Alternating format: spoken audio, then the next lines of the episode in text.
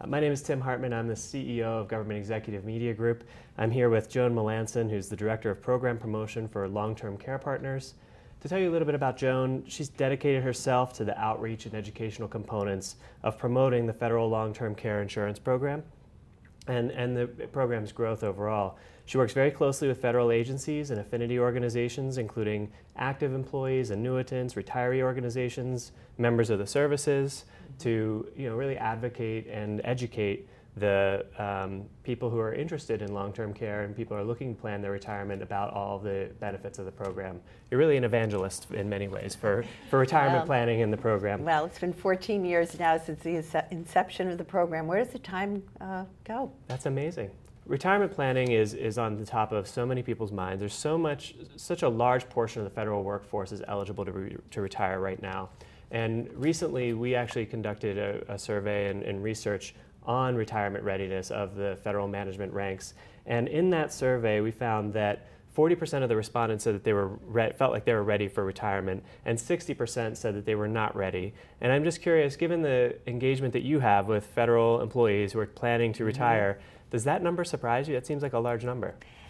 It is a large number, and actually, it doesn't surprise me at all, Tim. Um, you know, we think about retirement for a long time. I mean, even young people say, I'm going to be retiring early, and so on and so forth. But it's a big life change. And the one theme that came out when Tim and um, when Tim, when um, Tammy and Tom were talking was that the big variable is how long are you going to live. So when you're trying to to make a plan for the future that is kind of evasive, it can move around. Um, you also have a different perspective about retirement as, as you go through it. Um, it's, it's no wonder to me. I, I view it as a, as a journey, not a destination. It's not a place that we're trying to get to. You don't get a GPS that, that will help you navigate to this place, but you try to, to move through to what you think you've been working for for many years of your lives. Um, some of us started working when we were 20, and if you're retiring at 60, that's a long period of time. So I guess I'm not surprised. I'm facing that myself, and um, it, it's a big life change. Right, and it's one of those things where uh, if you feel totally confident that you've got your plan in order, then maybe you're overconfident in what you're actually planning. Um, so re- re- the respondents look so look forward to retirement and they having leisure time and spending time with family. Um, but I'm sure you see this all the time. There are many who haven't taken the actions to prepare. Is, is that common that you see? I think Why it's, do you think that is? I think it's because you don't quite know what the, the actions are. I mean, think about it. If, as I just mentioned, if you've been working for 40 plus years, you've had very much of a routine every day. My day is that, you know, I work eight, nine hours a day. I commute an hour each way. I'm sure many of you have that kind. That's already, you're using up, if my math is correct, 11 hours a day that's planned, it's scheduled. Now you're thinking about a time in your life where it's very unstructured. And it's easy for me to say, yes, I'm going to spend time traveling, I'm going to spend time with the, the kids, the grandkids, and so forth.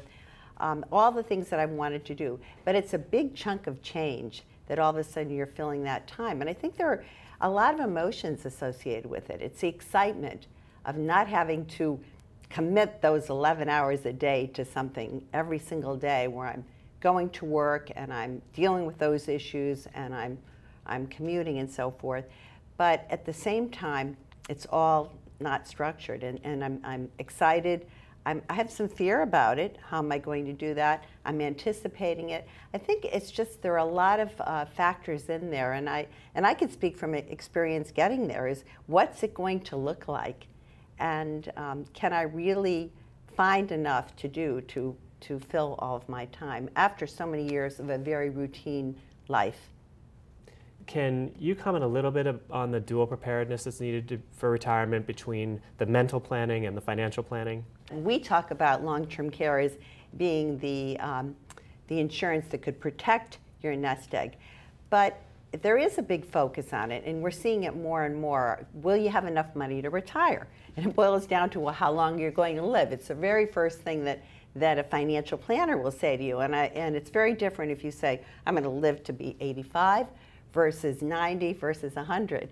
It's very difficult to figure that out. I just saw a Wall Street Journal article that said something like, Should I assume that I'll live until I'm 100?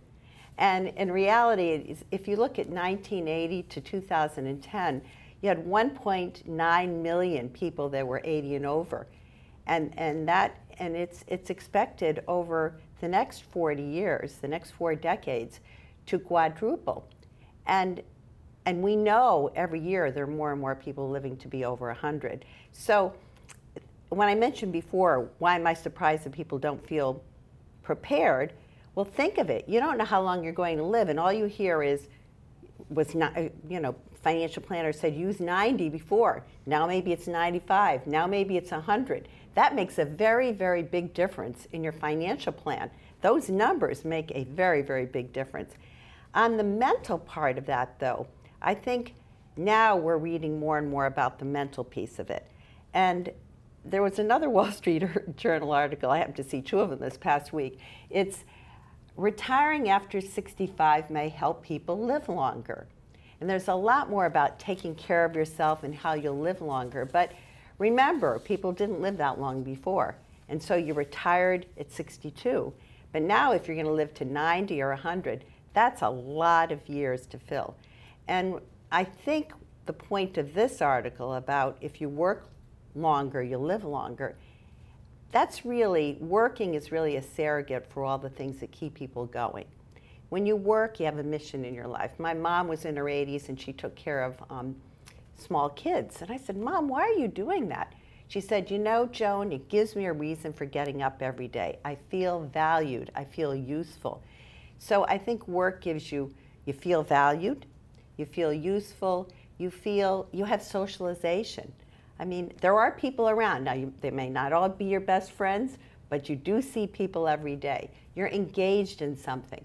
These are surrogates for keeping people alive and, and, and moving. And I think if you don't have a plan like that, then, and, and, and people can, and, I, and, and Tammy mentioned that too, you can, you have no place to go. You, you're staring you and you're staring at each other. We're yeah. married and 24/7. We're staring at each other, and and that's our that's what we're doing.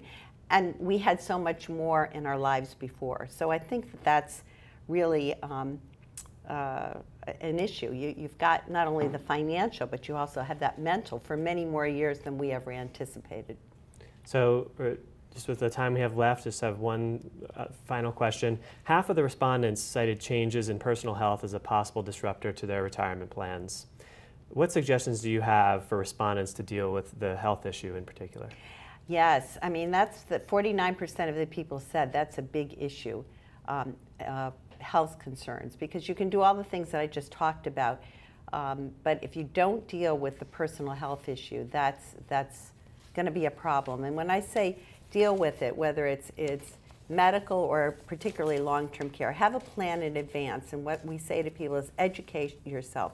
Talk to your spouse, your family members. What are my wishes? Don't have them second guess. Educate yourself. We, we do a lot of retirement um, uh, uh, seminars where we talk about long term care as a piece of retirement planning. Put together your will, put together your, your uh, power of attorney, your health care proxy.